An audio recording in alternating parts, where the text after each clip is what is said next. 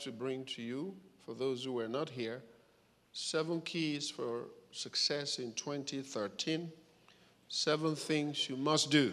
I'm going to go through them in a hurry. So get your pen or get the C D. Praise God forevermore. I said, praise God forevermore. You are, your twenty thirteen will be the greatest year of your life so far. It's a year of success. It's a year of forward movement. It's a year of destiny. It's a year of shining forth. It's a year of celebration. It's a year of expansion. You're not saying amen. The first thing you must do to make it big in twenty thirteen is that you must simplify your life. You must simplify your life as simple as possible. You must simplify your life. You don't need all that stuff and all that drama and all that unnecessary accoutrements, as the Français said. You don't need all that embellishment. You don't have to uh, sleep in four rooms in one house, in one night, three hours in every room, so that we will know you've arrived. Simplify your life as simple as possible. Number two, simplify your relationship with Jesus. Simplify your relationship with God Almighty. You have not quite arrived yet. You still have a long way to go. Start afresh. There is more to God than we know. Number three, major on the major things. Major on the things that matter. There are many things that don't matter. There are many things we put ourselves into this year that have not profited us and have not mattered. Make a major on the things that matter. It's not everything that you notice. It's not everything that you can do. And it's not everything that you can do, you should do. It's not everywhere you can go that you should go. And it's not everything that you can afford that you should buy. And it's not every car that you see that because you can afford it, you should buy it. I saw the new Range Rover. I was admiring it on television yesterday. And the Lord said to me, son, thank me for the one you have. Leave the Range Rover to go where Range Rover goes. Amen.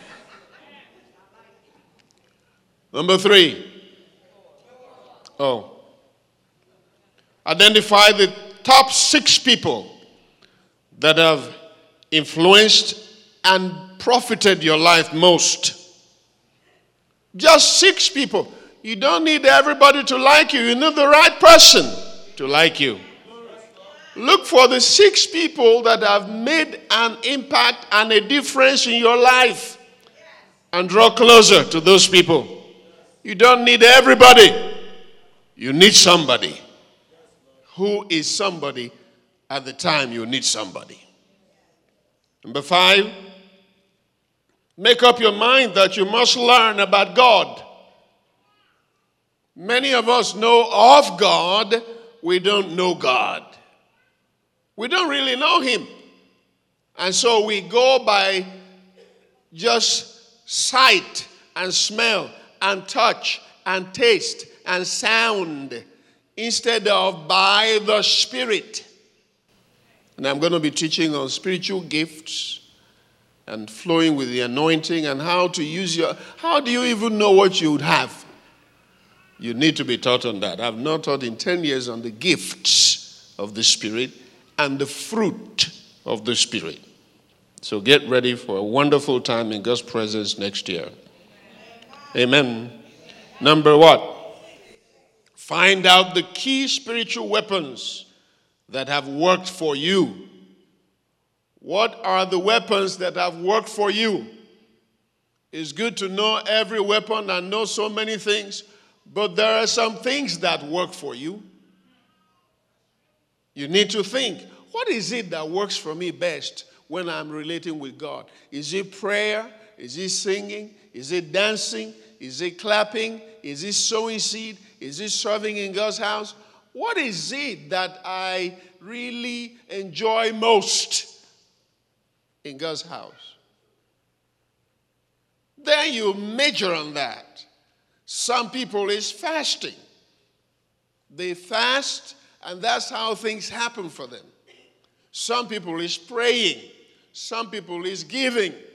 Some people is, um, I hope nobody's gift is uh, gossiping, and because it ain't going to work. Amen. Some people is praising God. Some people is sowing seeds. Some people is, whatever it is that works for you.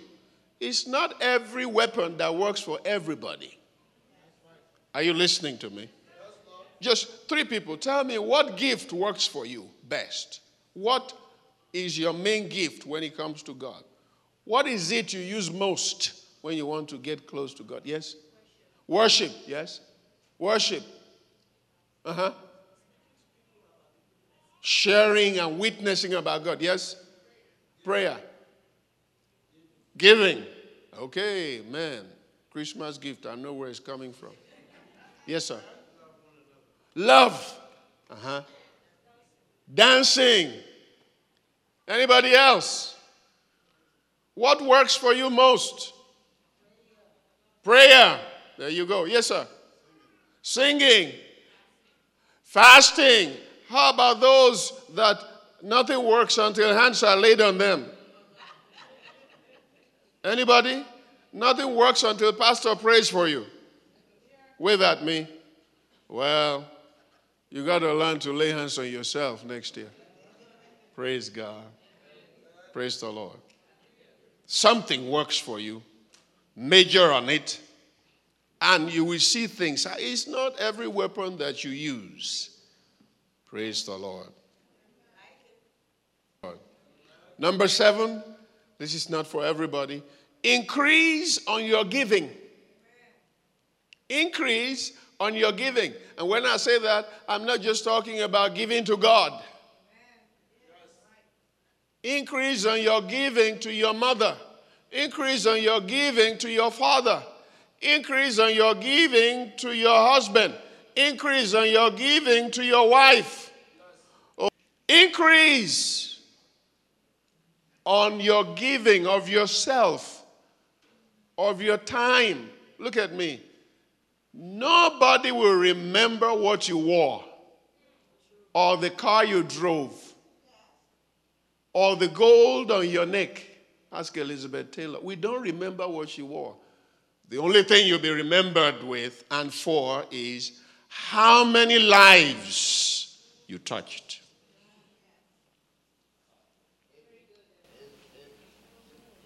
That's all.